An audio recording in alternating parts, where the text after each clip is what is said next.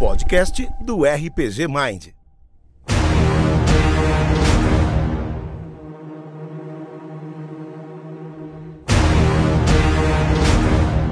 Bem-vindos e bem-vindas, meus caros aventureiros e aventureiras. Afiem suas lâminas e decorem suas magias, porque hoje nós vamos chafurdar no covil dos maiores biltres, os mais ardilosos, maquiavélicos, cruéis e vingativos. Aqueles que, ao invés de ir no psicólogo, preferem castigar a humanidade pelos seus traumas infantis. Mundo dos maiores vilões e antagonistas do RPG.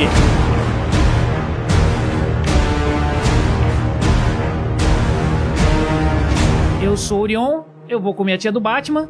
E tem ao meu lado ele, que pode parecer um vilão, mas é só mal-humorado mesmo, Vitor Hugo. Opa. Boa noite aí para todos, vocês aí que estão na plateia, vocês aqui que estão assistindo também a gente. Só quem é, quem é ruim, por favor, fica na porta de fora aí, depois a gente resolve. E também aqui, né, conosco, ele que tá de volta, recuperado do ataque do Devorador de Mentes, terrível que sofreu. O mestre destruidor de personagens inocentes, Richelli. Eu falo assim que eu fico, me sinto lisonjeado. E, bom, como eu já spoilei aí pra, geral no começo do, da aberturinha aí, a gente vai falar hoje sobre vilões, antagonistas, os. aqueles que a gente ama odiar, ou, ou odeia amar, coisas desse tipo. A gente vai falar sobre os grandes inimigos do RPG e afins. Mas Primeiro, eu acho que, dado o momento que a gente está vivendo quando estamos lançando gravando e quando vamos lançar esse podcast também, vamos falar primeiro de um dos maiores vilões do momento, que é a Hasbro.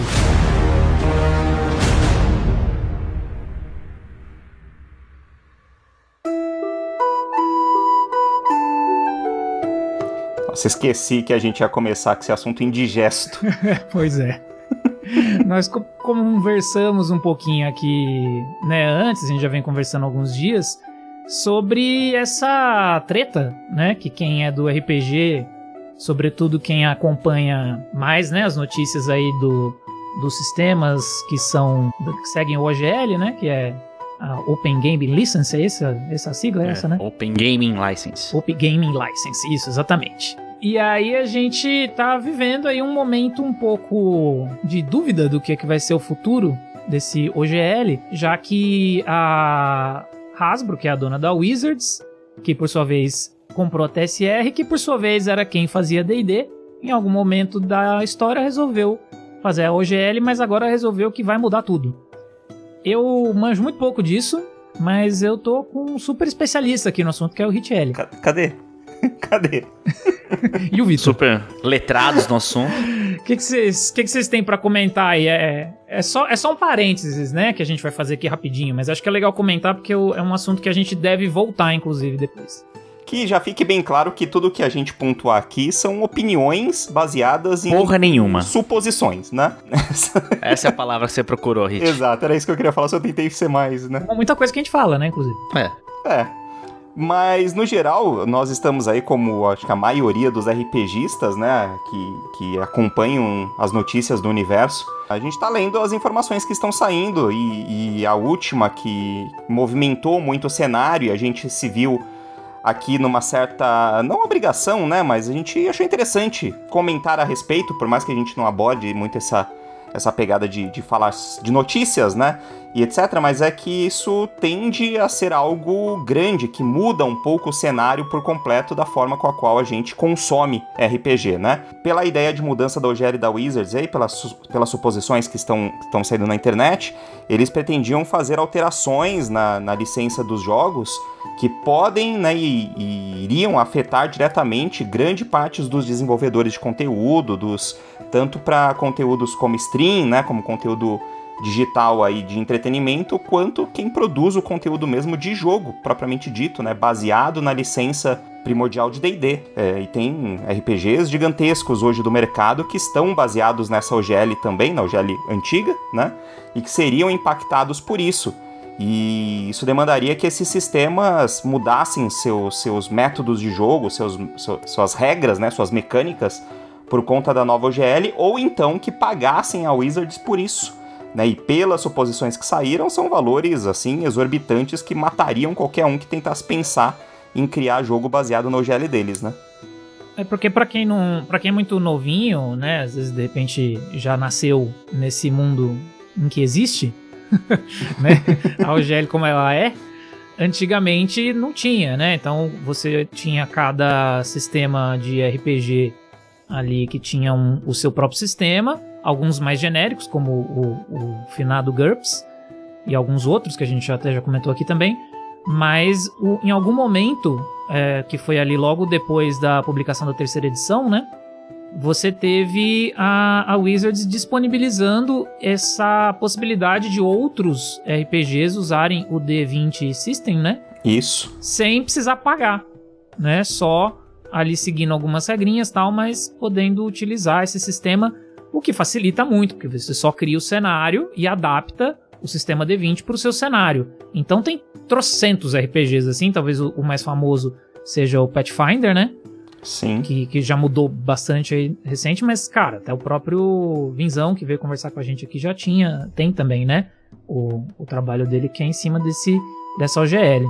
Isso. É, a OGL ela, ela, ela abriu o leque de opções, né? De pessoas que estiver, que estavam interessadas em talvez criar dentro do, do, universo ou jogar mesmo outras coisas, o que foi uma coisa que fortaleceu muito o próprio Dungeons and Dragons, né?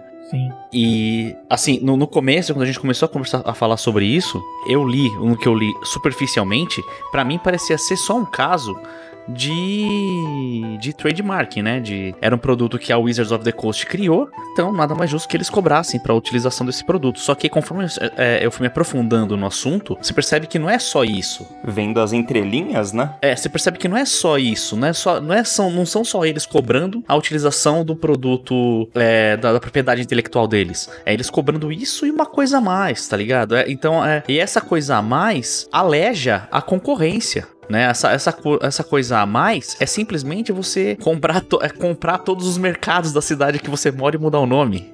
Entendeu? É, é uma forma de monopolizar e, além de tudo, ainda deixar regras explícitas que vão permitir que eles alterem a regra do jogo a qualquer momento, sem, né, com a, ou com um aviso prévio mínimo de 30 dias, mas que eles podem fazer exatamente o que eles quiserem, né? Baseado naquilo. É, exatamente. E isso, e, e tanto pro, pro, pro Pathfinder, que é um, que é um um produto gigantesco, né? Quanto resolve fazer um cenário nosso, Indo é. pra um cenário mais próximo aqui da gente, é o Tormenta 20, por exemplo, um cenário que é gigantesco no Brasil. É, o Tormenta 20, sim. É verdade. Ele é dependente do OGL também hoje, né? É, é. Eu acho que para mim fica. A gente vai, como eu falei, provavelmente esperar um pouco a coisa, ver como a coisa se desenrola, para poder abordar quando já tiver mais justamente decidido, porque obviamente isso vai dar mais treta. A, a própria Hasbro vem se pronunciando, né, através da Wizard, da Wizards com, com relação a isso. É, se pronunciando é, mais né, que não é, falaram nada de fato, é, né? se pronunciando assim, no sentido de que estamos averiguando, estamos, né? A gente vai. Tenham paciência. Exato. É. A gente vai tá vendo aí. E usaram o, o, o, o canal do Twitter do Didi Beyond, né? Pra, pra pronunciar isso. E lembrando que o Didi Beyond ele era uma ferramenta, né? Que você, você usa como auxílio. Não é, é nem a, a, a conta oficial de Dungeons and Dragons, tá ligado? É tipo você pedir pro seu irmão mais novo pedir desculpa pros seus pais de quando por uma merda que você fez, entendeu? Não, e, e, to, e, toda essa questão aí, né, de você ter todos esses suplementos, essas coisas que às vezes enriquecem o próprio universo do D&D, mas que não são oficiais, vão ser prejudicados com isso, né? Sim. É, enfim, eu acho que é um assunto bem, bem extenso. Eu fico com a impressão, eu que não, realmente não acompanhei tanto quanto vocês aí nas últimas semanas, só vi post, algumas coisas que o, que o Vitor mandou até pra gente ler e tal, de meio por cima. Mas eu acho que eu fico com uma impressão que parece um, um, um grande. Posso estar enganado. Parece um grande golpão, assim, sabe? Um grande golpe. Porque os caras disponibilizaram uma coisa 20 anos atrás, aí eles deixaram o mercado crescer em cima disso, o mercado cresceu pra caramba em cima disso, e aí agora eles querem tirar isso, prejudicando todo esse mercado que cresceu em cima disso. é boa. Entendeu? A Hasbro, ela, ela também é a produtora do Magic? Ou é só a Wizard? A, a, a, Hasbro, a Hasbro é dona da Wizard. Ah, então, é bom, porque vale, vale citar que o caminho que a Wizards segue na, na, na gestão do Magic the Gathering também, por exemplo, já é mostra muito disso deles, né? Que eles estão sempre tentando Sim, extrair e, e contorcer o máximo ali pra sair dinheiro de tudo quanto é buraco, né? sim. É, sim. então. Isso, isso aí é, é complicado, cara. Mas assim, só pra deixar claro que nós aqui do, do Mind Flayer mandou, nós estamos do lado do, do oprimido, tá? Nós não estamos do lado do opressor, tá? A não ser que a Wizards comece a pagar dinheiro pra gente. Aí a gente fica do lado do opressor porque eu sou vendido. O caralho, Mion. Afinal, isso aqui é sobre vilão e né, pode nascer um vilão entre nós aqui do nada. né? Exatamente, porque afinal eu sou vil e cruel. Mas assim, só pra lembrar vocês aí que nós estamos vendo outros sistemas, tá, Wizards? Nós aqui, ó, vocês ficam ligeiros. Bobeou, Ô, perdeu. caralho. Mas a gente vai voltar pra esse assunto com certeza quando a gente tiver um pouquinho mais de informações. Eu diria que esse foi o primeiro plantão do jornal RPG aqui, do, do Mind Flayer mandou. É, o Mind Flayer noticiou. É isso. Pronto. Isso. Isso não vai voltar a existir, É. tá, gente? Será?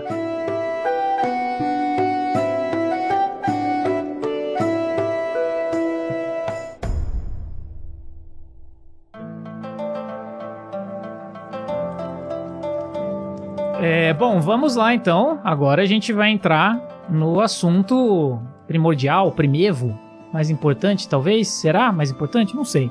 Mas é um assunto, né? É, definitivamente ele é um assunto. Que é falar sobre os vilões, antagonistas, inimigos do RPG. Então, para introduzir o tema primeiro, eu queria justamente falar sobre o termo. A gente fala vilão, às vezes a gente fala antagonista, é, inimigo. Eu pessoalmente gosto, é, eu não sei vocês, vocês depois me dizem o que, que vocês dois acham. Eu gosto do termo antagonista, embora eu use mais vilão, porque eu acho que é uma palavra mais curta. Mas eu gosto do termo antagonista porque o vilão ele já parece, ele já pressupõe, né, na palavra, quando eu vejo, um julgamento de valor, de que é uma pessoa ruim. Enquanto antagonista ou inimigo até, mas eu acho que antagonista é uma palavra mais interessante, ela simplesmente pressupõe uma pessoa que está se opondo ao protagonista. No caso do RPG, os protagonistas são os personagens dos jogadores. Então, o antagonista é todo aquele que se opõe a o que os personagens dos jogadores precisam fazer. Então, você vai. O seu objetivo é proteger o reino. Vamos supor que é um objetivo bem genérico, mas comum, né? Em campanhas de RPG. Você, por exemplo, todo mundo é da, da guarda da cidade ou de uma companhia que trabalha para preservar a paz no reino. E de repente aparece o chefe de uma guilda de ladrões que tá perturbando a paz do lugar, roubando as pessoas, né? Tentando às vezes dar um golpe de estado, qualquer coisa do tipo. Esse cara é o antagonista, porque ele está oposto ao que os jogadores querem, que é manter a ordem e a paz no reino. Ele quer o caos para conseguir os objetivos dele. Isso faz ele um antagonista. Mas o antagonista pode ser um cara só que tem um objetivo diferente, porque não necessariamente porque ele é, quer tem um objetivo mal, ruim, né? Algo que seja é, moralmente duvidoso. Às vezes o cara, por exemplo, tá tentando salvar uma pessoa amada. E aí, para fazer isso, ele precisa roubar um item que está sob a guarda de uma pessoa que é protegida do, dos personagens. Esse cara vai criar um problema, porque de repente esse item pode ser algo que é importantíssimo para que esse outro personagem fique vivo, por exemplo, esse protegido fique vivo. Então aí já começa a ter uma coisa mais dúbia moralmente. Então, mas ele continua sendo um antagonista. Ele é um vilão? Pode chamar de vilão, mas eu acho que antagonista é uma palavra mais, mais interessante para para lidar quando, quando eu falo. Embora provavelmente nesse podcast inteiro eu vá ficar alternando várias vezes sem nem perceber. E o que, que vocês acham? É, eu acho importante também a gente separar, né, o vilão, que é o morador do- da vila, né, das vilas medievais, É importante. do vilão, do, do- da pessoa que é, que é inerentemente ruim, do antagonista, né? Que é isso aí que você mencionou, né? E, tem, e também separar o antagonista, o antagonista que eu falei, do antagonista do site, né? Também. Sim. Também É, um é um site, né? Outro é um, um, antagonista, né? Uma força antagônica. Exato. Que às vezes pode ser vilanesca. Pode, É, pode. O, o site pode ser também. Também, verdade. Pode, quando usado pro mal, né? Internet. Pois é, a internet geralmente ela, ela é usada pro mal.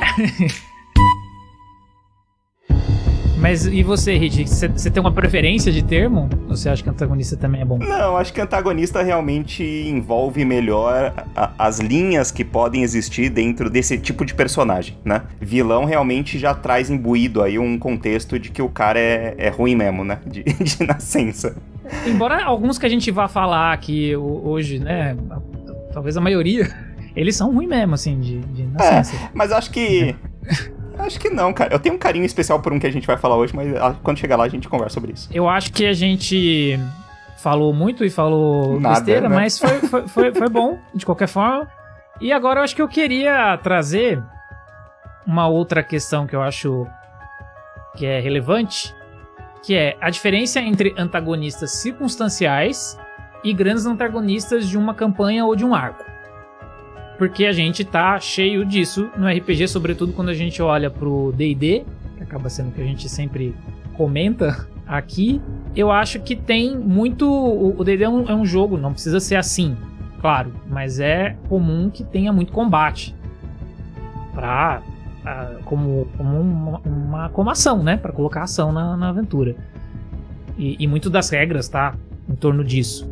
Então tem muitos inimigos ali, antagonistas, que você vai encontrar e que eles são circunstanciais. É. Você tá andando ali na. é, na estrada, tem até tabela de encontro, de encontro aleatório. Que o mestre roda, de repente aparece lá que bandidos vão atacar o seu acampamento. Você vai, lida com eles e aquilo são antagonistas circunstanciais, certo? Uhum. Resolveu, acabou. E tem os grandes antagonistas de uma campanha ou de um arco menor da campanha, mas que eles vão durar ali algumas sessões ou a campanha inteira. Sim. Então a gente tem essa, essa diferença. E aí existe uma diferença na construção, né? É, Fala um pouquinho aí pra nós, Hit, você que, que mestra bastante, como que você sente que é essa, essa diferença? Porque a gente já falou aqui em outro episódio sobre a diferença do, de como se criar NPCs e, e- e personagens jogadores Sim, né? sim. Mas aqui os dois são NPCs. E os dois são antagonistas, mas é diferente também. É, eu acho que vincula um pouquinho com o que a gente tava falando antes, da- antes da gente se perder. Mas não vou Não, puxar de vo- novo, senão o vo- Victor vai ficar maluco. vocês se perderam, cara. Eu- Porque assim, o, o antagonista, ele é personagem primordial de, de uma trama dentro do RPG, porque afinal o RPG é feito de, de algum tipo de desafio, né? Sim. Então é necessário que para você crie uma aventura ah, que você vai colocar ali seus amigos para interagir com você na, na sessão, é, eles precisam ter ali um objetivo e um tipo de desafio, né? Algo que vai existir para ser ah, ultrapassado. Esse desafio ele pode ser ali um antagonista, por exemplo, e pode ser um antagonista ah, tipo qualquer. Ah, o primeiro kobold que os aventureiros encontram na estrada, que tá tentando assaltar a caravana. De uma maneira que ele é o antagonista do momento, daquela cena, né, que está acontecendo ali, e, e acho que isso pode ir se transformando em vilania, né, o, o antagonista ele vai se transformar em um vilão e vai crescer na campanha e demonstrando se ele é um antagonista de arco ou um antagonista da campanha completa, de acordo com as atitudes que elas vão gerando e com a reação que os aventureiros vão ter em cima disso. Porque um vilão só é necessário, ou na verdade assim, um, vilão só é enxergado quando ele faz algo pra alguém que passa, né, a, a, an- a ter esse antagonismo em cima dele. Então, o que que ele fez pros aventureiros pra ele se tornar o vilão da campanha? Uhum. Então tem atitudes existentes ali que são necessárias para que aquele personagem comece a sair de um cenário de um antagonista de cena para passar para um antagonista da campanha toda, porque os personagens vão gerar uma história com ele por ali, né? Sim. E vão odiar ele de alguma forma, né? Ou se, se empatizar com ele de alguma forma, para que chamem ele de vilão, no fim das contas, né? Sim. Sim. Assim, total. tem, é, tem uma coisa, quando eu tava me preparando agora pra, pra mestrar o Dragonlance, né, pra vocês, eu comecei a ler sobre, bastante sobre o cenário, né, e tudo mais. E, e eu li um, um cara falando especificamente sobre uma, um personagem que seria. Não é, não é o vilão, assim, da, da. Ele é um vilão, mas ele é. O cara fala pra você construir a ameaça de uma maneira que, que, que os jogadores percebam que aquilo é uma ameaça, entendeu? Que, que o, ele não é só um nome para ser dito e, e assim, você ouviu esse nome, beleza. Você sabe que associado a esse nome tem um, um problema muito sério, entendeu? Aí acho que essa construção no personagem dentro da história, dentro do, do, da, da campanha de RPG ou da aventura, eu acho que isso aí pode ajudar muito a estabelecer com muita força assim o que, que é o vilão mesmo naquele, naquele universo, naquele ambiente, né? É o caso Sim. do Lord Sot do, do, do Dragonlance, né? É, imaginei, imaginei que era ele. Sim, é um cavaleiro de solame meio caído, né? É, ele é, ele é, ele é famoso no universo D&D também, né? Sim, sim. Mas o, eu acho que entra legal aí, até fica uma dica, né, de como gerar é, vilões marcantes para suas campanhas, né? É, eu não me lembro agora onde eu vi essa dica, mas eu realmente eu peguei de outra pessoa. Não sei se eu vi em algum canal ou li em algum ponto. Mas no contexto de você falar que o vilão, ele sempre sempre precisa estar acompanhado da sombra dele. E é muito mais interessante quando primeiro os jogadores enxergam a sombra do vilão do que o vilão propriamente dito. E isso, né, metaforicamente falando, é que, tipo, os personagens exatamente vão se. Primeiro ser impactados pelas ações que aquele cara já teve Perfeito. num passado, Perfeito. não diretamente uhum. com eles para depois ver o que que esse cara pode virar de problema para eles, Sim, né? É. Sim. E isso dá essa amplitude, né, desse, desse personagem. É, de repente você tá passando por uma série de questões ali, o grupo, né, tá com uma dificuldade, seja isso e aí isso é qualquer campanha, né? Você tem uma campanha mais política de vampiro, por exemplo, onde começa a acontecer um monte de desgraça ali na vida, né, do, dos nossos vampiros jogadores e dali 10 sessões e os caras descobrem que era um cara ou uma mina X que estava por trás de metade dessas desgraças que aconteceram que estavam manipulando as coisas de uma forma que aquilo acontecesse por baixo dos panos. Sim. Você já construiu o vilão. Você Sim. passou, na verdade, 10 sessões construindo o vilão sem precisar apresentar ele. Porque, e aí, quando ele chegar, e aí ele vai durar, sei lá, mais 20 sessões, 30, não sei, os jogadores já vão odiar ele. É. Instantaneamente, assim. Isso é interessante. Tem, tem uma outra é, é, dica também que é, é, tipo você falou aí, Hit, eu não lembro também eu acho que eu vi isso em algum lugar, tal. Mas isso tem histórias, né? Que a gente vê. É, acho que até no, no, no, The Witcher, se não me engano, tem um cara, eu não lembro se é no, no 3 ou se é no 2, que aparece para te enfrentar algumas vezes depois que acontece uma coisa com ele. Que é você, por exemplo, voltando pro, pro exemplo dos bandidos que você rolou como mestre, você falou, putz, eu não tô com, com saco de ficar pensando, eu quero deixar aqui na tabela aleatória de encontro, porque também, ou porque você acha divertido isso, se os jogadores gostam e tal. Aí vai lá, rolou a tabela aleatória, caiu aquele bando de bandidinho aleatório, só que aí de repente, ou por uma ação dos jogadores, ou por um lampejo que você tem na hora, uns bandidos não morrem. Vamos supor que o, o, o, o Ranger do, do, do grupo mete uma flecha no olho do cara, acha que o cara morreu, mas na verdade a flecha meio que não fincou, sabe? Parou no, no elmo dele, qualquer coisa ali. Mas o cara ficou cego com uma puta cicatriz no olho, mas não morreu. E aí depois esse cara volta, entendeu? Pra ir atrás, porque aí ele fica puto. Ele fala: agora eu, agora eu quero vingança. Eu fui ali assaltar esses caras, esses caras, né, me sacanearam. Na cabeça dele, ele pode achar tá, que os, eles, os personagens foram cruéis com ele, sabe? Deixaram ele pra morrer e tal o cara pode criar toda uma história na cabeça dele e aí ele pode se construindo como um antagonista à medida e um grande vilão até, na medida que ele de repente vai, tenta emboscar os caras, dá errado, mas ele consegue fugir e aí de repente ele se junta com outros caras que não gostam, que já apanharam dos personagens e ele monta, sabe, tipo, todo um, um, um, um grupo que vai se opor aos personagens dos jogadores e que aí de repente vai virar um grande arco, uma grande história em torno de alguma coisa simples. Pra né? ele, os, jo os jogadores são os vilões, né? pra ele. pra ele, exatamente. Olha, por isso que a ideia do antagonista é interessante, porque na história dele, que não é a história do ponto de vista onde a gente tá, mas se você fosse contar a história do ponto de vista dele, os antagonistas são os personagens dos jogadores. É, é, é um clássico de história, aliás. O cara que, que é o vilãozinho bosta ali, que ninguém dá nada pro começo, e aí você subestima ele, e dali a pouco ele volta e dá um puta trabalho, né? Eu acho que é. Quando eu mestrei também, teve uma, aquela one shot que eu mestrei pra vocês. Lembra que era do, do, do, Kobo, do, do conto do Kobold do. Qual que era? Do Lince? É, sim, sim, sim. É Pathfinder, né? Lembro. Pathfinder. É, então, aí Pathfinder. lembra que tinha um personagem que era o Lince, o nome do cara, né? Tinha, um, tinha o nome dele Sim. lá, mas era não sei o que lá, o. Lince. Esse cara, é, é, nessa. Eu tinha assim na minha mente, né, se a gente fosse jogar outras, esse cara seria mais como uma força antagônica mesmo do que um vilão, porque o vilão mesmo, naquele caso, seria o cara que criou, colocou vocês naquela situação. Porque Sim, era tipo uma entidade cósmica. Porque assim como né? os jogadores, vocês estiveram naquela situação, ele também foi colocado naquela situação. Ele também estava em, outro, em outra. Sabe? Sim. Ele também tinha uma outra coisa que ele estava fazendo É. e foi colocado ali. Então vocês foram duas forças que estavam se enfrentando por um único objetivo. É, os, os- só, só pra galera que tá, que tá ouvindo entender, porque a gente tava preso num- numa dungeon que esse outro, essa outra entidade ele colocou a gente, que era uma dungeon cheia de armadilhas tal, super difícil de escapar. E, no só, e esse cara não era amigo nosso. Ele era um cara que foi junto ali, sei lá por quê. Né? Ele, ele acabou sendo preso ali junto nessa armadilha dessa entidade. E aí. Só que ele era um, um cara que jogava sujo. Sim. Então ele tentou sacanear a gente várias vezes, né?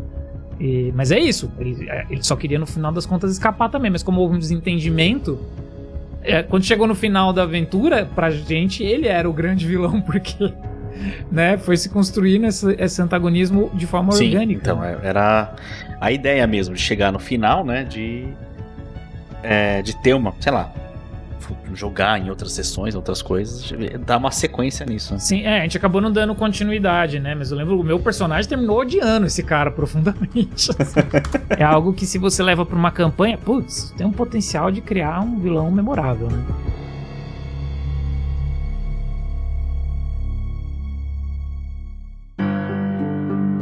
Bom, então, eu acho que a gente pode partir daqui e pensar também, a gente já abordou um pouco isso, de qual que é a importância, né, desses personagens para a história. A gente já começou falando um pouco agora, no sentido de que eles podem levar toda uma história para frente, né?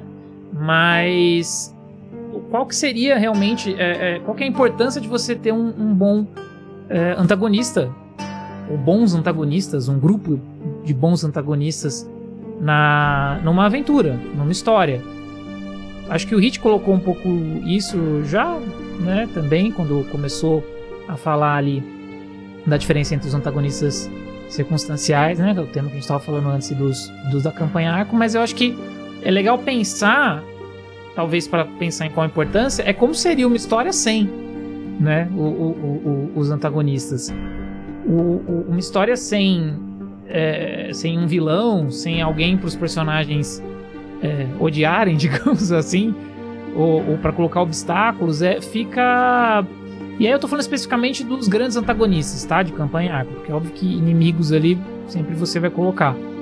Mas a coisa tende a ficar um pouco mais perdida, né? Você pode fazer, eu acho, que uma campanha que é só uma exploração, que os personagens estão indo do ponto A ao ponto B, enfrentando vários desafios e acabou Aham. mas, mas perde um pouco, porque quando você tem um, uma história onde os personagens precisam ir do ponto A ao ponto B, mas em vários momentos vão, vai sendo construída um- uma, uma oposição a um outro personagem do, do mestre, tem sempre uma coisa de ameaça iminente e de tensão que vai sendo gerada e que eu acho que vai potencializando a história. Né? Então, para mim, na minha visão, acho que essa, esse é o ponto mais importante. Você consegue gerar um- um- um- uma tensão constante. né? Tem outros pontos também que eu acho que é, que é importante, né? Sei lá, você também ter a coisa de o- aquela brincadeira, né? Que o, o herói ele é tão grande quanto o- a ameaça que o vilão representa. A gente tem muito isso essa fala em coisas de aventura, né? De fantasia, de super-herói e tal. O que, que vocês acham? Eu acho que aí gera, gera um ponto importante aí também na sua fala, ah, que a gente está sempre colocando o antagonismo como uma situação onde envolve um ser vivo, né? E nem sempre isso é necessário. Legal, é verdade. Como a gente coloca aí um ponto de ter vários tipos de antagonistas né, numa história, ah, o antagonista às vezes pode ser uma situação, um clima, né, uh, outros desafios que não uma pessoa, né? Por exemplo, uh, cito aqui o Rime of the Frost Maiden, né, do Day Day também, que a gente tá nessa, nessa vibe, uh, onde um dos antagonistas da história é o clima. Sim. Então, qualquer viagem que os personagens façam de, um, de qualquer ponto a outro ali dentro da, da campanha toda, tem as possibilidades lá e as tabelinhas e as mecânicas que a aventura propõe de ter nevascas, tempestades de neve, né? Mais suaves, mais densas, e aquilo é algo preocupante para os personagens a todo momento. Claro, os personagens podem morrer, né? Sim, é. com certeza, eles se perdem, eles morrem, né? Tem outros encontros que acontecem dentro da nevasca. Então é. é, é um tipo de antagonismo que é sempre ali visível e preocupante para os jogadores a todo, a todo instante, né? É, um ambiente hostil é, é. é, muito interessante sempre de pensar, né? Como um antagonista. Tipo, Duna tem, que eu citei em outro episódio aí, é total, né?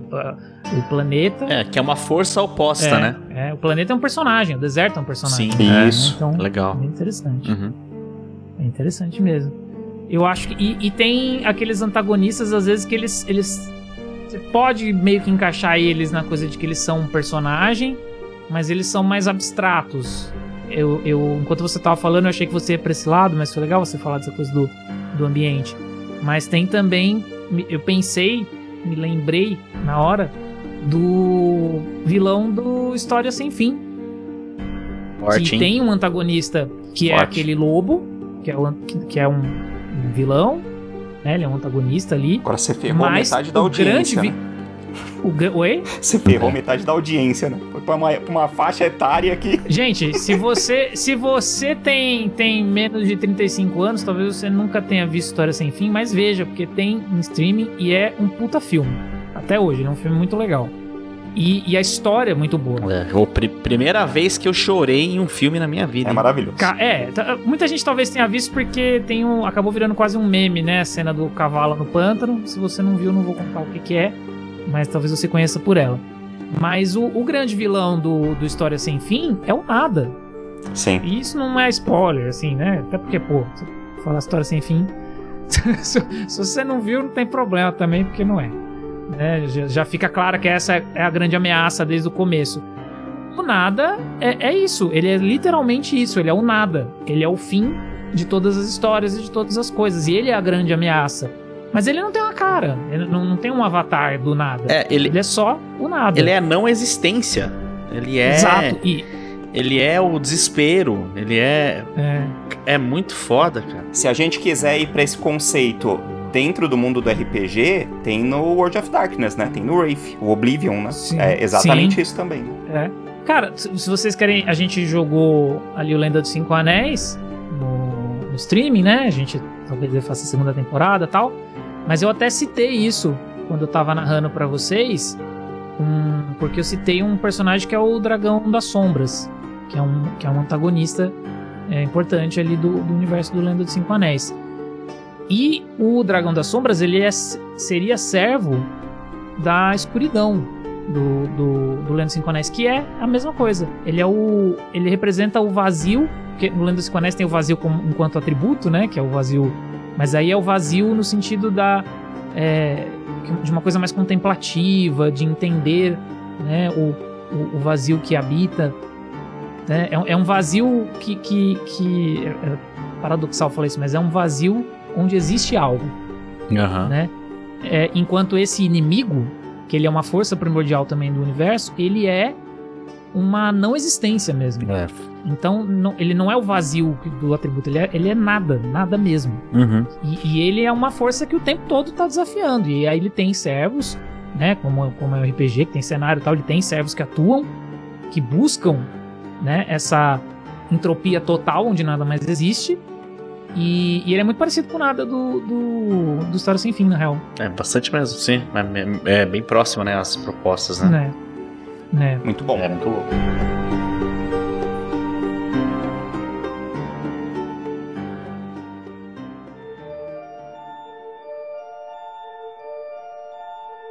Legal, acho que, acho que agora que a gente comentou um pouco do, dos conceitos gerais de antagonismo, vilão, tem assunto pra caramba. Se a gente quiser, isso aí dá pra fazer um mestrado sobre isso. Devem ter vários, inclusive. Mas eu acho que seria legal, talvez, a gente trazer alguns personagens e organizações, né? Talvez também, de, de antagonistas e vilões e cenários conhecidos que a gente gosta. E aqui acho que a gente vai focar basicamente em dois sistemas que, que são mais próximos, talvez, da gente também, pelo menos da nossa história, né? Enquanto RPGistas, que é, obviamente, DD e também um pouquinho do Mundo das Trevas.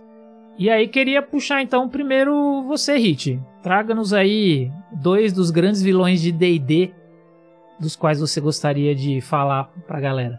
Boa. Bom, vamos lá então. É... Vou começar a nossa lista com, com o impacto necessário, né? Vamos falar então inicialmente de Vecna, né? o Opa, vilão do tá mundo do. RPG. Exatamente, exatamente por isso.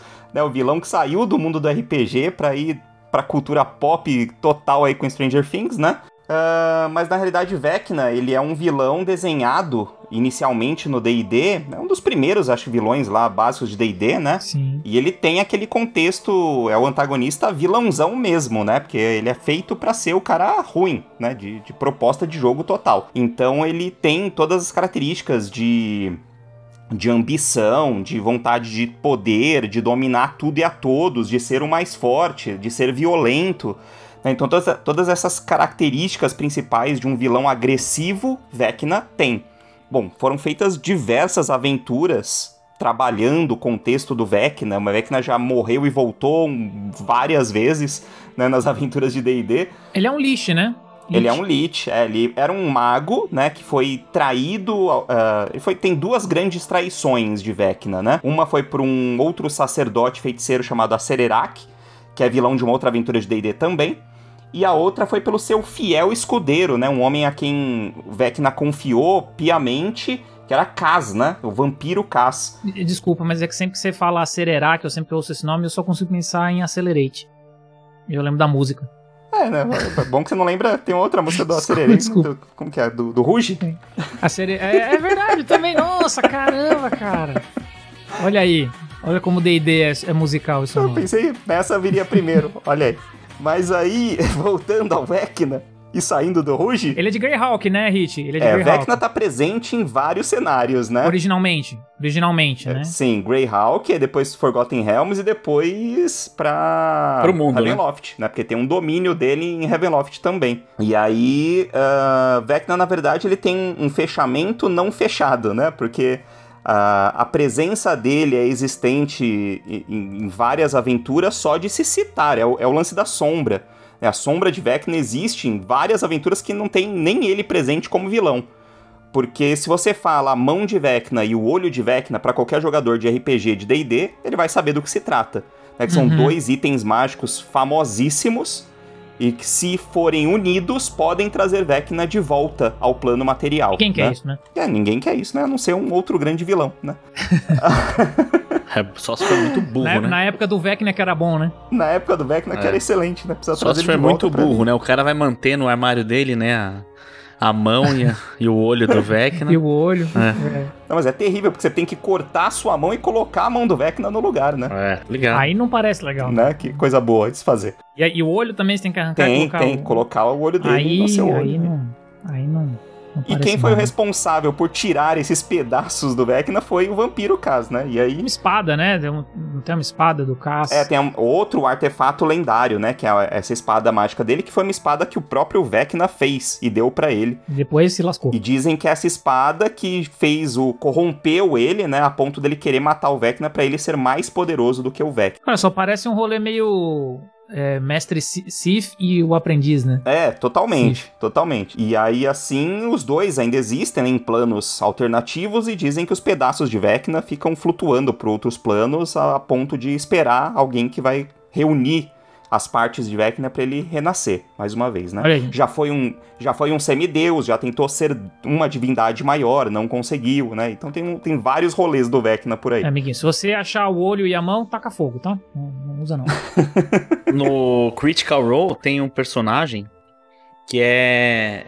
é, Assim, spoilers da primeira campanha de Critical Role, tá, gente? Não sei se alguém aí já preocupa com isso. Fique, fique alerta que tem um spoilerzinho. né? Mas tem um personagem que, inclusive, tá no, no, no Descent into Avernus, que é o Arcan, Arcan o Cruel, né? Sim. Ele tem, é, tem um cara que joga no Critical Role. Não sei se é o mesmo personagem, não deve ser o mesmo personagem. Mas esse, mas no, no, no Critical Role, na primeira campanha deles, o grande vilão é o Vecna. Né? A grande, a grande presença final lá é o Vecna. Uhum. E esse Arcão Cruel, na hora que eles derrotam o Vecna no final, ele corta fora a própria mão, cata a mão do Vecna e coloca a mão nele, tá ligado? É a forma clássica. Uhum. É, e ele usa essa. Ele, e ele fica com a mão do Vecna e desaparece. Né? Aí, eu, aí eu não sei se ele aparece em outras campanhas do Critical Role, acho que não até agora. Mas acontece isso aí, tá ligado? No, no negócio. Para você ver como o Vecna ele é um vilão extraplanar, né? Onipresente, sim, sim. né? Ele tá, ele tá em vários, vários, vários cenários mesmo. Né? É, influência. Sim, sim. É. Influentíssimo, né? E o, um outro grande vilão também de D&D é o outro nome que você vai falar, né, Hit? Porque esse aí eu sei que você tem um carinho especial. Ah, esse, esse é meu querido, né? Esse é meu queridinho. É o Strad von Zarovich. Nosso querido barão. Onde Strade Gonzalo. É, e aí. Finado. É, no, no nosso caso. Finado Strade. É, a gente já passou por ele na aventura. Mas o Strade ele é um vilão clássico também, né? Ele já foi presente aí em, em várias ah, aventuras de Heavenloft. Ele possui o seu próprio domínio do medo, né? Dentro de Heavenloft. E que é Baróvia.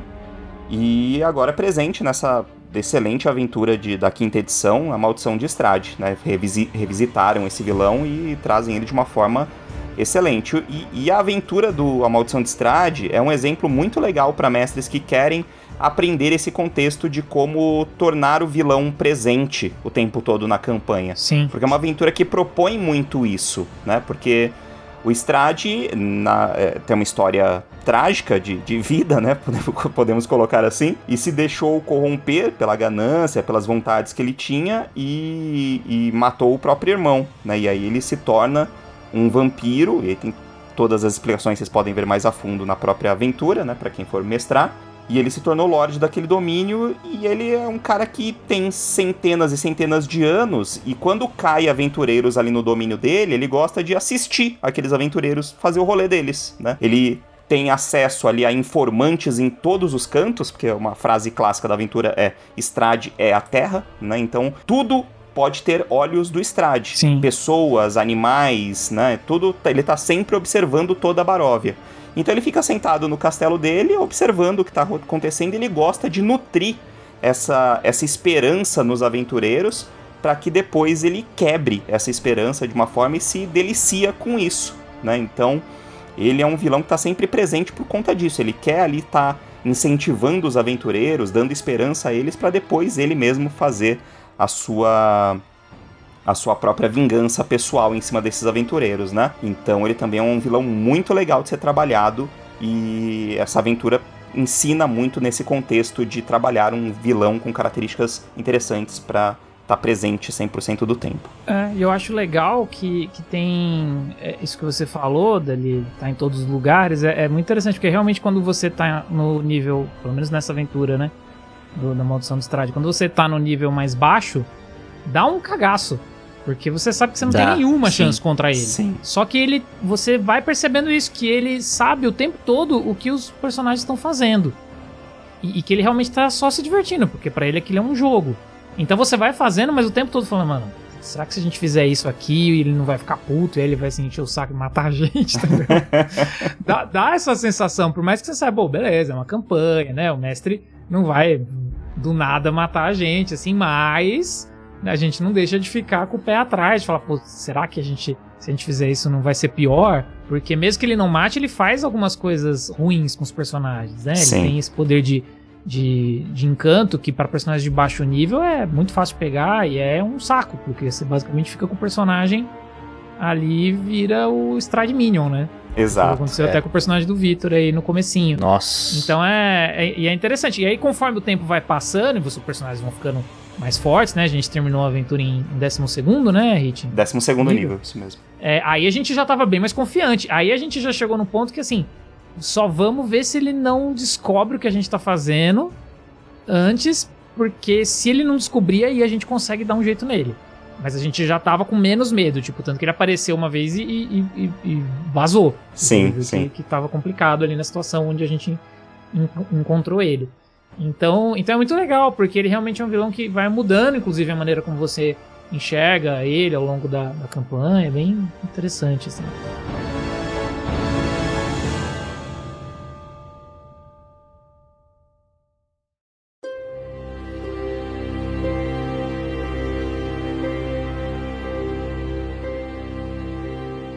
Bom, beleza. Então agora a gente saiu de Baróvia e vamos pra Dragonlance, mas também talvez outros outros planos de existência aí. Vitor, com o vilão que você vai trazer? Vamos pro multiverso, né, Orion? Multiverso da loucura? Pro multiverso do, do Dungeons and Dragons, né? Porque eu eu escolhi aqui é, apresentar aqui pra, pra, pra galera duas, duas das, das deusas malignas também mais é, conhecidas do Dungeons and Dragons, que é a Lot e a Tiamat. As duas, elas aparecem em N números de número de, de, de universos, né? Do- ah, dentro do Dungeons and Dragons, né? Como a, como a, a Lot, como a deusa é, aranha, a, a mãe dos Drows e tudo mais. E a Tiamat também, no, caso do Dragonlance, ela também é a, a, a que é a, que é a mãe dos dragões cromáticos, né? Os dragões cromáticos são os dragões ruins e os dragões É a vilã de Dragonlance.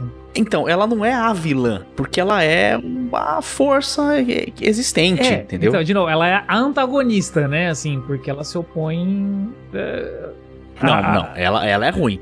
É. ela é ruim, ela vem pra fuder, entendeu? Sim, mas, mas, mas é isso, mas ela, mas ela é uma deusa, né? Ela, É, exatamente, ela é. representa um aspecto da existência naquele mundo, que são os dragões. Sim, cromáticos, sim, no caso, né? Os dragões sim. É, tem outros antagonistas, né? Mas, mas a, a Tiamat, ela tem, ela tem né, a característica de ter uma cabeça de cada uma das cores dos dragões é, cromáticos.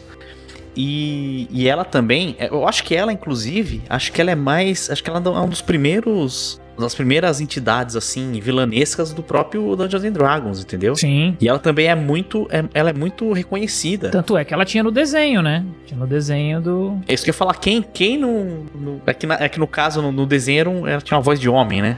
É, é, eu, eu não acho. Eu não lembro nem se tinha voz. Tinha voz, a Tiamat do Tinha, desenho? falava, né, pô? Eu Você acho lembra? que ela chegou a falar. gente. O Destruidor se cagava de medo do Tiamat, né? o... Vingador, Vingador. Vingador, isso, o Destruidor era do Thor. E do Tartaruga Ninja. É, é, aí eu- É verdade. exatamente. Só, só, só abre um parênteses assim, sabia que o. que, que em, inglês, em inglês é Shredder, né? É Shredder, é. Mas que seria muito sinistro chamar um vilão de rasgador, né? É. É, Shredder, po- Shredder pode ser aquele, aquele negócio que usa pra picotar papel também, chama Shredder. Ah, picador, É né? o picador. pode ser o picador, ia ser um excelente picador. nome pra um vilão. É. Então, a, a Tiamat, ela é. Tanto que ela tem, né? A primeira campanha, se não me engano, publicada pro DD quinta edição, é o Tyranny of Dragons, né? Que é aquela em duas partes, não sei o quê. Sim, sim. Essa sim, essa também tem, né? A, Tiamat, que é uma. Ela é uma entidade, né? Que tá ali permeando toda a, campanha. Afinal, essa campanha ela gira em torno de, do culto do dragão, que tá tentando devolver ela pro, pro mundo, né? Sim. Pro mundo, no caso, seria é, é, Faerun, né? Que é o mundo de Forgotten. Pera, é Fa- For- Faerun é o nome do. É, é Faerun ou é. Tem outro nome, não tem? Abertoril. É. O planeta chama Bertoril, né? É, É, Toril, são isso. Abir e Toril, Isso. né? São dois, dois né? Isso, também. Mas ela, que nem eu falei, ela é muito reconhecida. Tanto que, porra, tem um. Sei lá. Vários números, é, várias imagens a respeito de Dungeons and, Dra- Dungeons and Dragons que tem lá um dragão de cinco cabeças, né? Sim. É, enquanto a Lot, ela é, uma, ela é uma, uma entidade maligna, também bastante reconhecida por ser né, essa deusa aranha, deusa da, da ambição e não sei o que. Porque graças a ela que os Drows têm a fama de, de ser coisa ruim, né? Porque os Drows, ele- eles eram só Uhum. uns, uns elfos, da mesma maneira que existe elfo da floresta, elfo, é, é elfo alto, é, high elfo é o quê? É alto elfo que é traduzido? Alto- altos elfos, é. É, então. Existiam os Drows que seriam, né, os, os, os elfos da. Os subterrâneos, né? Tipo da montanha, é, da- das profundezas. E ela, só que os Drows, eles, por serem é, não egoístas, mas assim, meio que cheio de si e tudo mais, ela, é, usou esse tipo de, de, de, de característica deles e corrompeu alguns Drows. Bom, antigamente, né, antes da quinta edição, os Drows eram puramente ruins, né? É, existiam, né? Tanto que existem alguns que não são. Sim. Mas agora existem os, os Drows que são é, jurados de lote e tem outros que não são, né? Que são os Seldarin, acho que é o nome, né? Seldarin é o, panteão, é o panteão élfico, né? Uhum. Porque fizeram essa distinção, porque tem esses, esses Drows que se deixaram corromper pela, por essa deusa. Que é uma deusa também que é muito da hora, né? Tem uma puta história, assim, assim como a Tiamat. A Lot, ela tem uma puta história, assim, gigante envolvendo o panteão inteiro dos elfos. É, ela era consorte de um, de um dos grandes deuses élficos e ela, por ter essa, essa característica de, de egoísta, ela fazia uns tratos por trás do, por, é, pelas costas e não sei o que. E ela amaldiçoa um. Ela quer matar um cara, ela amaldiçoa a bainha da espada do cara, que a espada vai quebrar a hora que for sacada, sabe? É toda. Ela é meio que o Loki, assim, do DD. Do, D&D. Uhum. Ela tem, tem essa pegada. Mas também é muito interessante, cara. Sim. Legal, viu? Boa, muito, muito legal. E, e, é interessante que, que são, são duas divindades, né, que você trouxe, assim, que é uma coisa bem, bem comum. Em, em próprio em Forgotten a gente tem o Bane e o Cyric, né, que são deuses que causaram terror em mais de uma situação no mundo de Feron aí é, é bem é bem interessante esse essa possibilidade né que o mundo de fantasia traz é, que é uma coisa que tem bastante lá no, no Lenda dos Cinco Anéis também né esses uhum. avatares de, de seres e de entidades cósmicas antigas e tal como vilão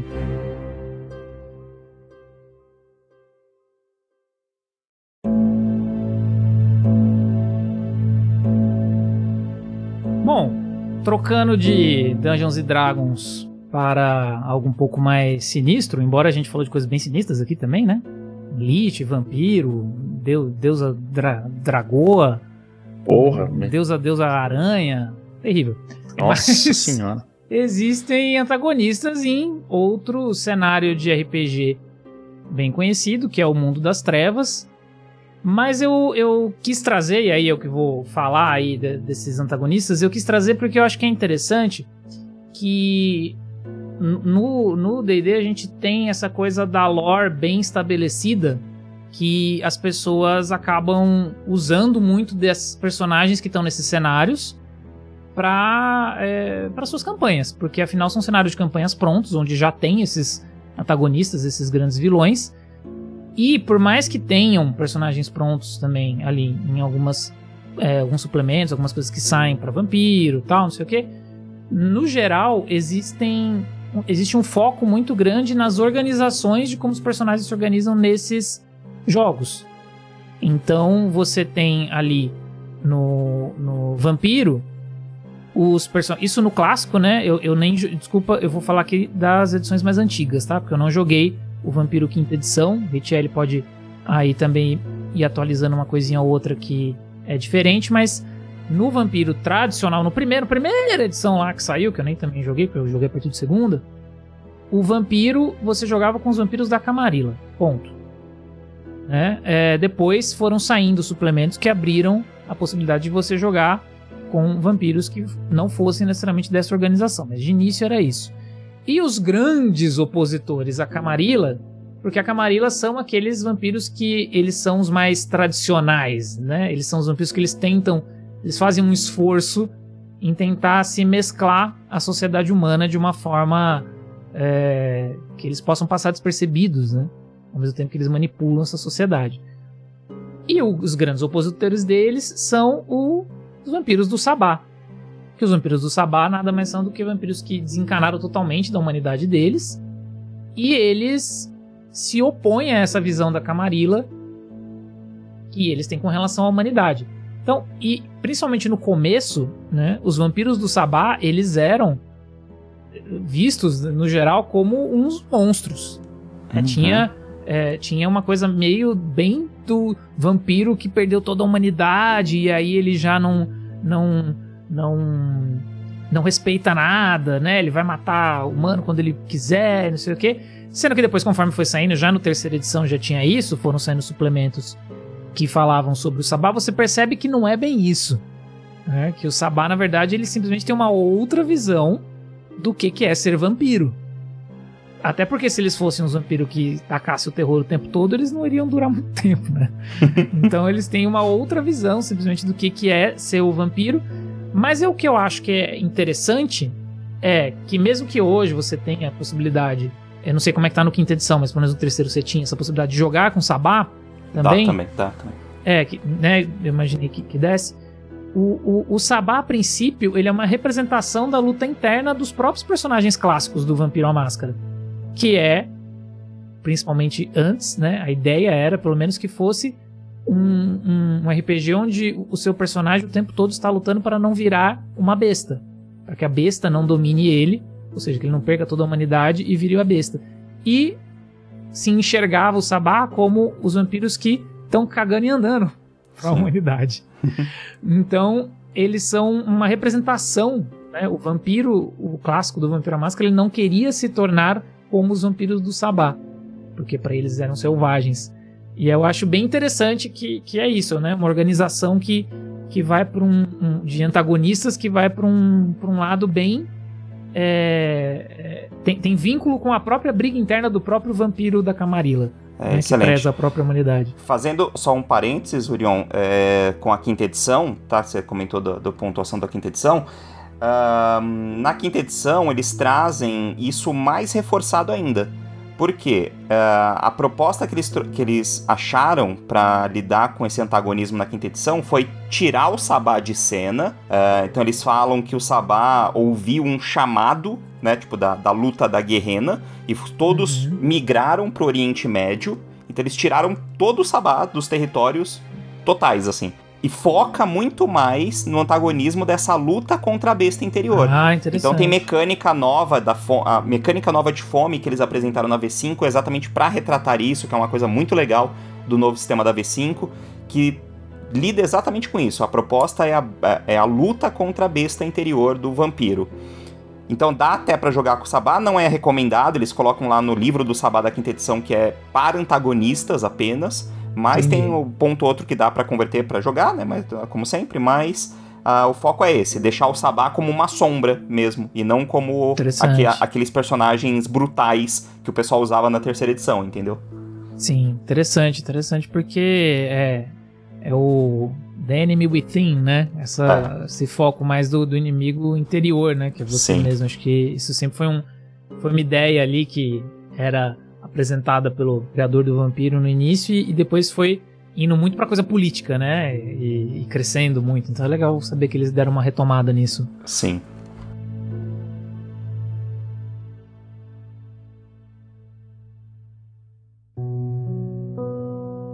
Citando aí um, um outro exemplo do, do mundo das trevas, a gente tem o, o Mago Ascensão, onde tem trocentos tipos de inimigos pro, pros coitados dos magos, mas o mais famoso, talvez, e os mais numerosos, principalmente, sejam a, a seja né, a tecnocracia, que foi um grupo que surgiu ali ainda na Idade Média ou no começo da Idade Moderna, não, não tô lembrado agora, mas que eles começaram como antagonistas frente ao caos mágico que eles achavam que os magos representavam que desafiava a ordem racional das coisas. Então eles eram opostos principalmente à ordem de Hermes, que é um, uma tradição dos magos que é bem esse, né, se você for olhar parece aquele mago mais tradicional, né, o cara que ele fica no laboratório criando coisas e, e, e o, o, o, alquimista, né, é. Tem, eh, das tradições acho que ele é que mais que se assemelha àquele mago europeu medieval que às vezes a gente pensa quando fala de, sobre mago. E eles foram muito fortes essa oposição. E conforme a gente foi passando, a, avançando no tempo na história da humanidade, como o Mundo das Trevas segue a nossa história, né? Guardadas aí as, algumas diferenças, o mundo foi ficando mais racional, a tecnologia foi se desenvolvendo, a gente teve a Revolução Industrial, e aí, conforme a gente foi avançando no tempo, cada vez mais a tecnologia passou a dominar a nossa vida. E a magia foi ficando cada vez algo mais absurdo de se conceber. Então a tecnocracia foi ganhando muito poder e tanto foi ganhando poder e passou a dominar a sociedade que quando você já pega ali na terceira edição do Mago já, eles já praticamente viraram uma tradição de magos à parte. eles não se entendem exatamente como magos, mas inclusive tem é, suplementos que apresentam a possibilidade de você jogar com a tecnocracia também e tal. Mas no mago clássico, eles nada mais são do que aqueles é, homens de preto, né? Que têm o interesse em é, desmentir qualquer possibilidade que a sociedade tenha de ascender, que seria o objetivo final dos magos, que todos ascendam, através da desmistificação do mundo. Então é muito interessante porque eu acho que eles representam um, um, um conceito muito contemporâneo da nossa sociedade, né? Da gente realmente é, ter um certo desencanto da maneira que a gente enxerga o mundo em função da gente só olhar para uma coisa tecnicista. Por mais que a tecnocracia tenha sua própria, de, própria forma de magia.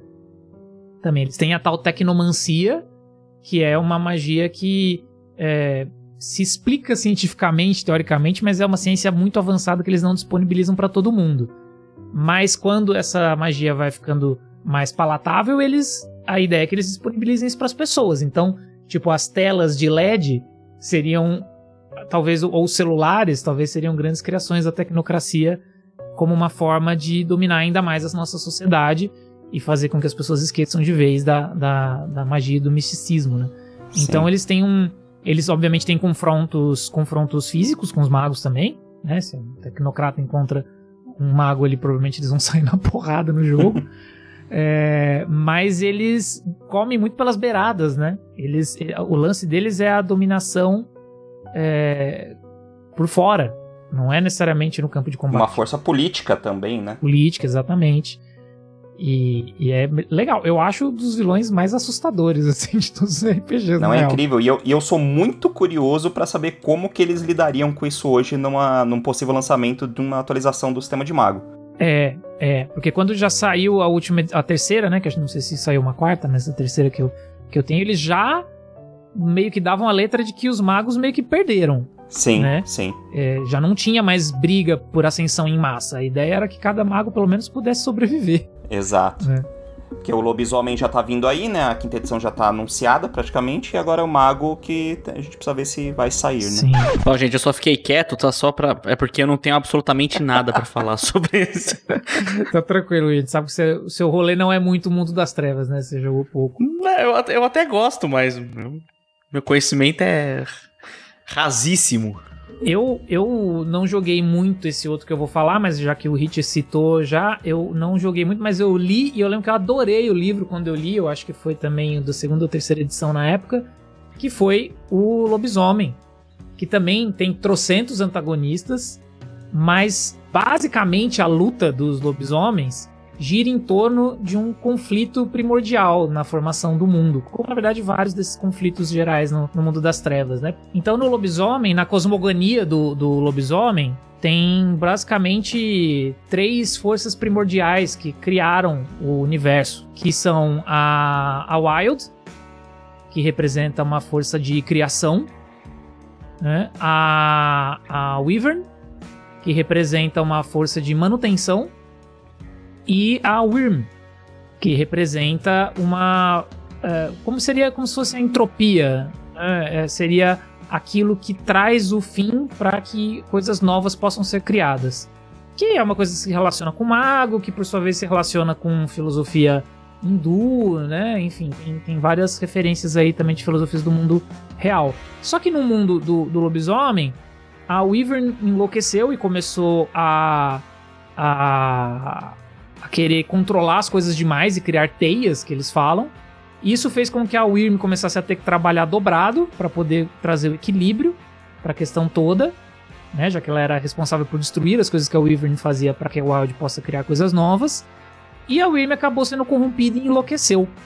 Então ela meio que se dissociou em três partes, que são a, uh, a besta da, da guerra, né? Que eles chamam Fera da Guerra a profanadora e a devoradora de almas, e cada uma delas representa essências diferentes. Então a Wyrm é ela é representada como uma besta de três cabeças, né? Onde a fera da guerra basicamente representa a fúria, a profanadora ela representa intriga, corrupção, etc, né? Ela deturpa e intoxica todas as formas e a devoradora de almas ela representa a ganância, a luxúria, a fome. Todas elas estão relacionadas com essa coisa do destruir, né? Pra, do modificar para poder criar o novo. Só que de uma forma deturpada. E aí, a, a Wyrm, ela tem vários servos que são delas mesmo, tipo é, espíritos malditos, tem um, os, uma versão corrompida dos lobisomens, os garotos são os dançarinos da Espiral Negra. Tem uma empresa que eles falam que é uma mega corporação que os servos da Wyrm estão ali diretamente ligados a essa empresa que é a tal da Pentex, que é meio que uma mega corporação de pretensões cyberpunks, assim, tenebrosas, basicamente, que existe no, no mundo das trevas. Mas tem uma coisa interessante que os vampiros, segundo os lobisomens, são servos da, da Wyrm. Então, porque a besta que eles têm dentro deles, na verdade, seria uma manifestação da Wyrm. Por isso que, se você relacionar a cosmogonia de todos aí, a história né, de todos, os vampiros não podem deixar a humanidade deles acabar, porque senão eles são dominados pela Wyrm, que é nada mais nada menos que uma força é, destrutiva.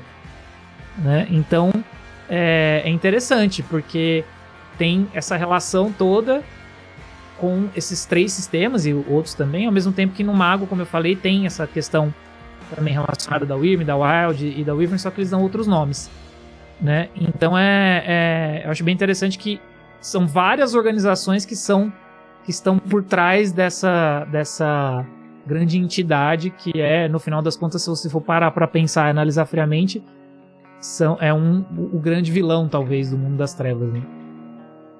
Adicionar alguma coisa aí, Hit? Não, só quero falar que o mundo das trevas é legal pra caralho, né? É muito legal, olha que legal essa. essa, essa toda, não é muito legal, cara, todo esse, Nossa, essa história, é, esse todo, background? Todos os, os, universos dele são muito, muito legais, cara. De vampiro, o mago, o lobisomem, o Wraith. Eu sempre quis jogar lobisomem, eu nunca joguei, cara. Mas eu falei, eu gostava tanto que eu li esse livro base deles, acho que. Eu falei, não lembro se é da segunda ou da terceira, umas duas vezes. Lobisomem é o que eu menos joguei também. Lobisomem acho que eu joguei uma vez ou duas, só no máximo. Eu acho que eu nunca joguei, cara. O Lobisomem eu tinha o livro, né? Eu, eu lembro que eu comprei o livro. Lobisomem. Talvez tenha sido o seu que eu tenha lido, inclusive. É possível. É. O livro é muito da hora, né? Tem aquela capa que tem um, três buracos na frente. É, é, é que tem a das garras, né? Como se fosse uma agarrada, assim. É muito legal a garra mesmo. vazada, muito né? bacana. Muito e, e aí só um, um, uma menção honrosa que o, o Rafe é interessante porque o, o vilão, né? Um dos, um dos, grandes vilões do Rafe, que é do Mundo das Trevas também, é a sombra do personagem. Ah, então, ah, é? É, é, é. Todo personagem tem uma sombra. Sim, isso é muito legal. É, é, tipo a sua versão, é a sua versão, é o seu contrário, né? E isso pode, ela participa do jogo efetivamente. E ela quer te levar para o Oblivion, que é o esquecimento. E a ideia inicial é que outro jogador controle a sua sombra. Nossa, que foda! Isso é a proposta. A proposta é lançar o controle da sua sombra na mão de outro jogador da mesa para ele tentar ir te ferrando e fazendo coisas para você ir pro Oblivion, entendeu? Pô, isso é legal demais. Muito louco, né? Mas como, mas assim, o cara joga, ele joga de maneira ativa com a sombra do outro personagem? Sim. Cê, o, é, com algumas limitações. É, né? o narrador é. dá o controle da, da, da sombra na cena para outro jogador da mesa. Aquele jogador tem o personagem dele, né? Ah, tá, na cena, tá. Mas ele, na hora, assume a sombra daquele outro jogador. Ah, entendi, entendi. É, não é o tempo todo. É, não, eu achei é que fosse tipo os personagens fossem uma sombra do outro, entendeu? Não, não. não. não. É que o Wraith é depressivo demais, né? é, total. Eu joguei uma vez, cara, no Encontro Internacional de RPG, muitos anos atrás. E foi bem legal a sessão. Tem que estar bem psicologicamente pra jogar. É, é. Foi, foi é, sessão de RPG de encontro, né? A gente é. jogou duas horinhas ali, mas, mas foi legal para conhecer o sistema, pelo menos.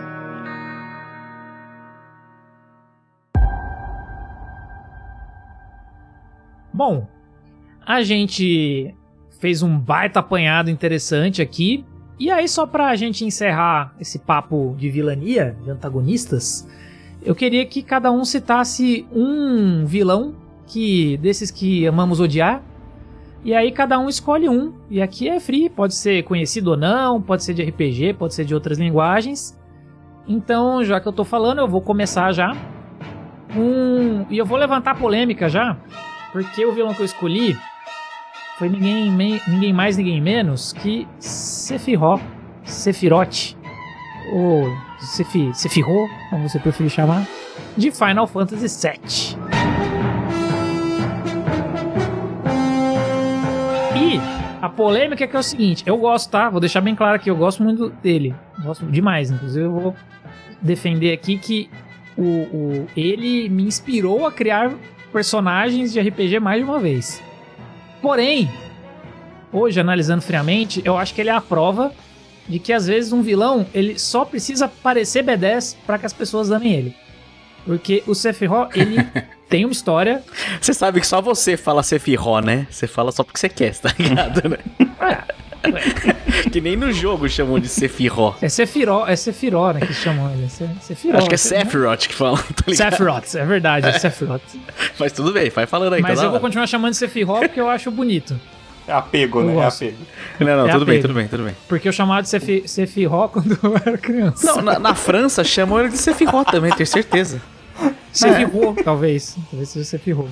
Mas enfim, ele é a prova que um vilão às vezes é só precisa parecer ter uma aparência foda pra que as pessoas amem. Por quê? Porque se você for olhar friamente, ele, ele é legal, ele tem uma história legal até. Mas as motivações dele são bem assim mal trabalhadas, eu acho, na real.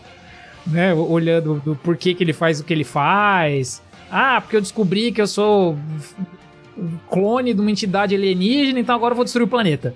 Entendeu? tipo, Pô, eu, suficiente. eu acho eu acho meio raso, comparando inclusive com outros vilões de Final Fantasy. Você tem outros vilões- de Final Fantasy que são muito mais profundos do que, do que ele, ou, ou, ou tem motivações mais interessantes do que as dele. Mas isso não tira o fato de que ele é estiloso pra caralho e que ele é responsável por algumas das cenas mais memoráveis, né, do, do- dos videogames aí, hum, desde o, pelo menos ali desde o PlayStation, né? Sim. O... Então, ele, cara, é, é bom que você falou, porque eu não sei se você chegou a jogar o remake do Final Fantasy Joguei, VII. joguei, joguei. Então, a, a motivação dele nesse jogo é diferente da motivação do jogo original, né? É, é, é, é. É que eu não quero falar do remake, porque acho que o remake é mais recente, muita Não, gente claro. não tenha jogado, né? Mas, mas é, concordo. Lógico, mas é que é essa que é a parada. Essa que é para mim é a grande parada do, do, do- do remake, na verdade, porque eu sou um cara que não, eu joguei o Final Fantasy VII só que pouquíssimo na época do Play 1 e fui jogar de fato mesmo agora no, no, no remake. Não, né? eu, eu amo o original, cara. Eu amo o original. Pra mim é um dos meus jogos favoritos de todos os tempos. assim. Por mais que eu saiba que ele não envelheceu tão bem na maioria dos aspectos. Mas ainda assim a história eu acho que é boa, como um todo. Mas eu acho que ele ganha é, essa posição de um vilão foda pela aparência, como eu falei, muito. Mas também pelo que ele faz com o protagonista que é o, o Claude. Né? Cláudio. É, o Cláudio, isso. É, o Sephiroth e o Cláudio. O o Claude. O Claude. O Sephiroth e o Claude. Claude, Claude Trogro, né? É aquele chefe. É, o Sephiroth e o Claude. Então, o que, o que ele faz, né? O que ele causa no, no protagonista é, é muito impactante. Então, se você se coloca ali no lugar do, do, do Claude, você. Do Cloud, você tem essa. essa. essa coisa de putz, que vilão, filha da mãe, né? Como é que esse cara faz isso, não sei o quê. Acho que é interessante, acho que é um antagonismo interessante nesse sentido. Né? Quando você olha muito profundamente, talvez ele seja meio raso. Mas é isso. E, e, e você, Vi, qual que, qual que você trouxe pra nós? Ó, cara, eu tenho, sim, vários vilões que eu, que eu, que eu amo. Mas que eu venho da minha cabeça agora, tem pra mim o vilão definitivo, que é o Freeza do Dragon Ball. Olha aí. o Freeza, cara, ele não tem como você gostar desse cara. O Freeza ele é, É. odiável, Ele é mesmo. odiável, Ele é mesmo. tá? Isso assim, sem não vou citar as, as várias, né, aparições Mas dele. essa, essa, essa é a sua escolha? É o Freeza? Calma, posso terminar aqui? Não, a minha, pode. Meu aparte. Não sei. Já tá, já tá querendo deturpar as regras aí, tá colocando. Né? É que, eu- bom, é que eu ia citar dois, na verdade, né? Mas tudo bem. Pode citar, tô brincando. Porque o Freeza, cara, pensa, ele mata. E tem, tem a, a- Mata o Kuririn. cara. Não, ele mata todo mundo, cara. É verdade, ele mata. tá? Ele mata todo mundo. Mas o símbolo da vilania é quando você mata o cachorro, certo? Quando você mata o animal, o, o, o cachorro, É. mostra que o cara é É ruim ruim mesmo. pra é. caralho mesmo. É, é. E o que, que o Kuririn é, se não o cachorro do, do, da- do, do Dragon Ball? O Kuririn, ele é, ele é tipo, porque ele é, ele é inofensivo. É um o Kuririn não mascote, faz né? nada. Ele é um O mascote. Kuririn, o Kuririn, ele se aposenta, mano. de bigode. De bigodão. Ele tá ligado? O Kuririn, não, porque o, o, o, o Vegeta também lança uma bigoda fudidíssima Lança, também, né? lança. Na- Mas, mas o Kuririn é careca, né, cara? Então o bigode Mas, careca, então- ele fica parecendo o Sarney. Não, mas Ah, não, cara. Não, mas ele fica com o cabelo comprido, cara. Ele, o cabelo dele cresce. Não, mas quando ele tá aposentado... Porque- Ah, é verdade, cresceu. O cabelo cresce, cara. Ele tem um cabelo meio do Beisola, né, mano? É, então. Entendeu? O- Ele, mano, ele, ele Ai, mata ai. o Kuririn, mano. E o cara matar o Kuririn tem que ser muito filha da puta. Tem O mesmo, cara tem que ser muito ruim. Você tem razão.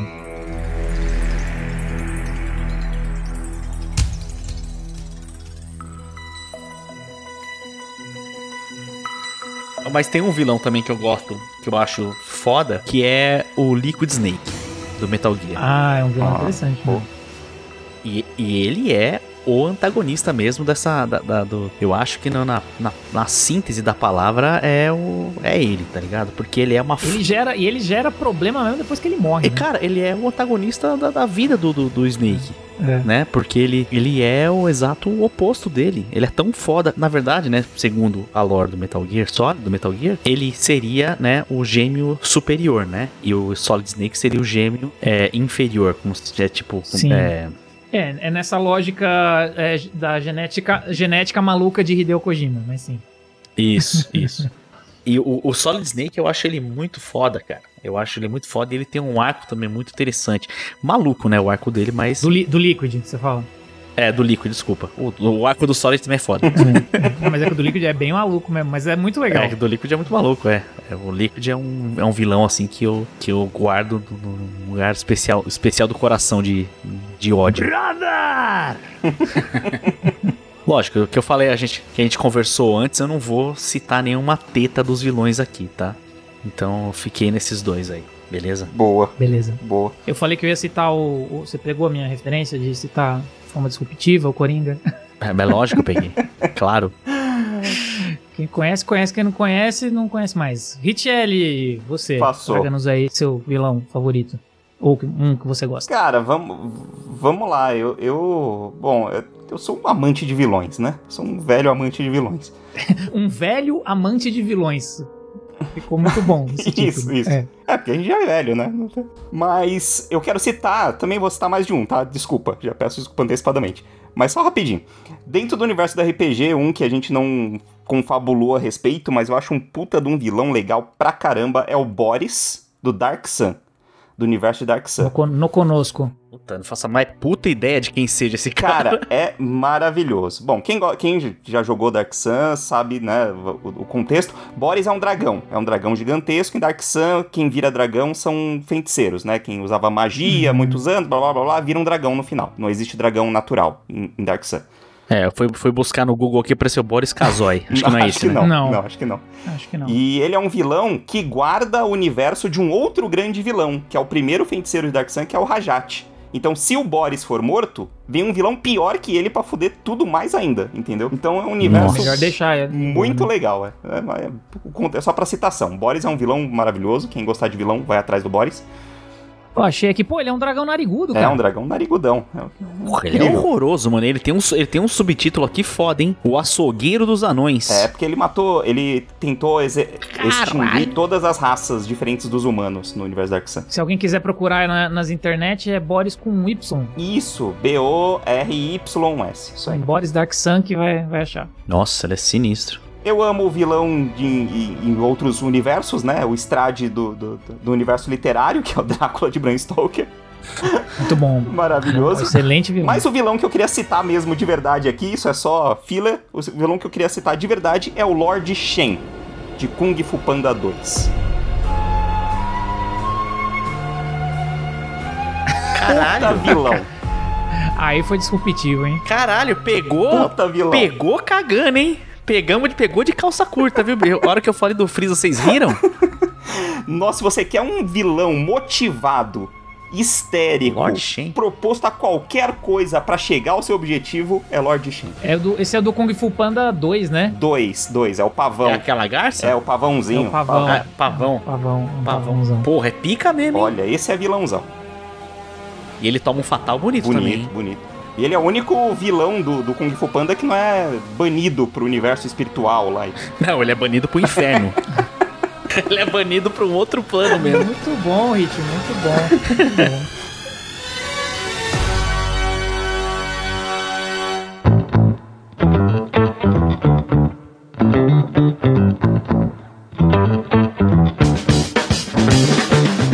Bom, então vamos chegando aqui ao, ao fim desse nosso papo. Ficou, acho que talvez um pouco mais longo do que normal esse podcast, mas é um assunto muito legal que a gente se empolgou e eu acho que talvez a gente possa até pensar depois em trazer Parte 2. outro parte 2 para falar de outros vilões, porque putz, tem muitos vilões que ficaram de fora.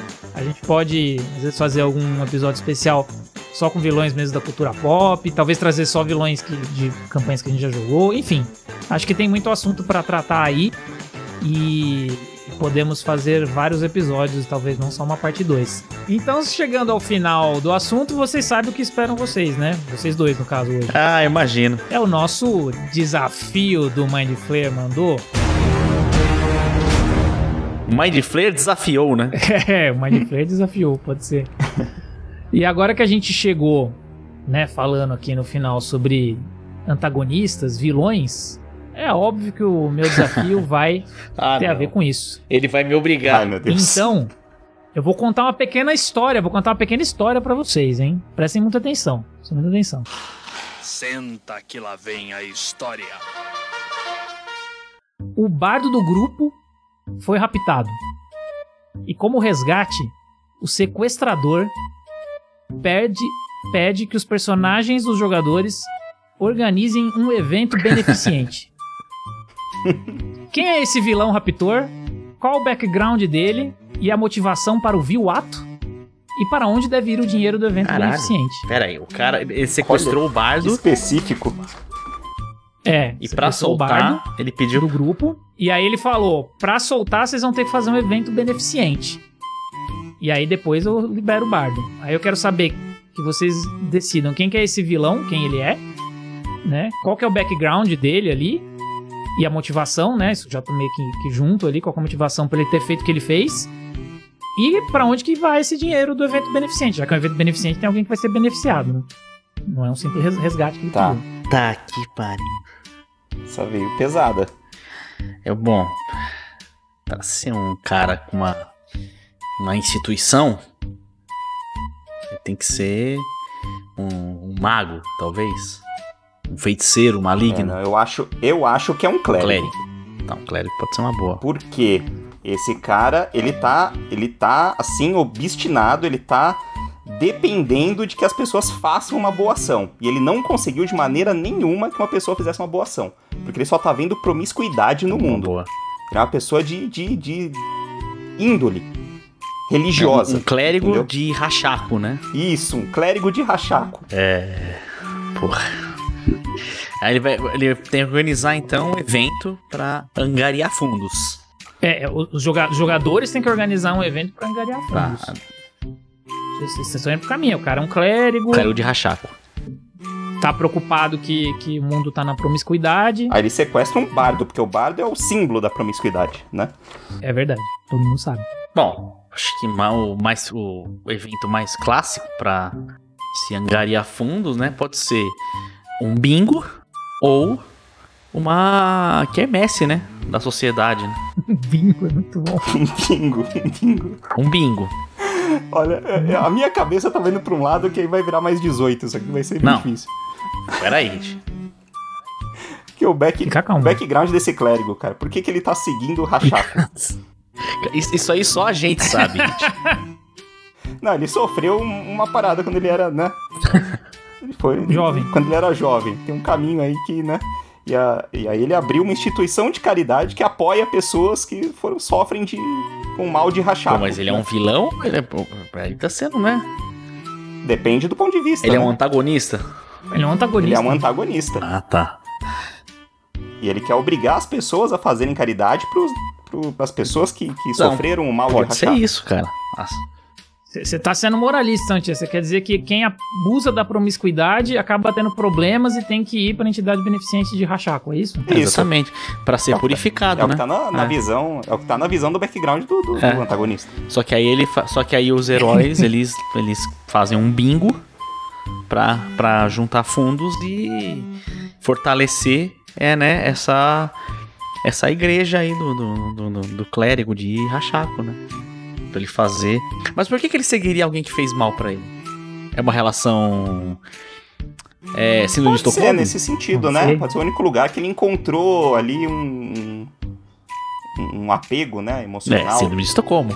Mas é que tal, o deus, o deus rachaco, ele é o, ele é o deus que, que provoca essa coisa do nome, ou ele é o deus que protege? Não, ele é o que protege. É porque as pessoas que sofrem do mal de Rachaco não é que foram feitas por Rachaco, entendeu?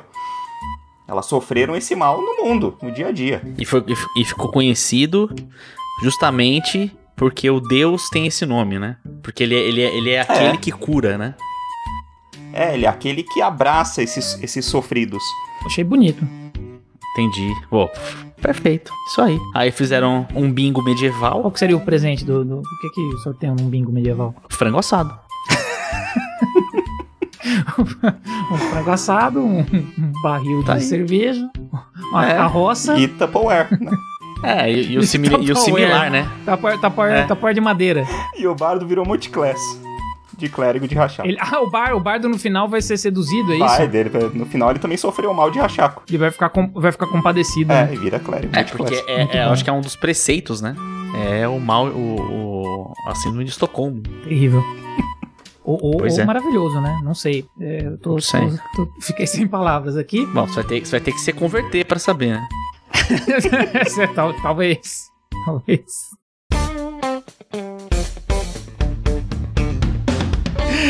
Muito bem, então a gente vai encerrando por aqui. Eu queria só lembrar a todos vocês de darem cinco estrelas pro nosso podcast aí no Spotify, avaliar a gente na Amazon ou Deezer, onde quer que você esteja nos escutando. Seguir a gente nas nossas redes sociais, é só procurar RPGMindBR no Instagram, RPG Mind no Twitter. E principalmente assistir as lives na Twitch, que estavam um pouco paradas, mas agora estamos voltando com força total. E aí ficaremos muito felizes se além de assistir as lives, você também assinar o canal lá na Twitch, onde você também pode conferir um quinquilhão de lives, inclusive as que também estão gravadas no canal do YouTube. Tem, um- tem campanhas inteiras já lá, arcos de campanha inteira, a gente terminou no ano passado ali o Lenda dos Cinco Anéis, tá inteiro lá os 11 ou 12 episódios do que a gente da baguncinha que a gente aprontou lá. Aparece por lá, assiste. E é isso. Tchau, tchau pra vocês. Um beijo no coração e lembre-se, se o Mind Flayer mandou, você obedece.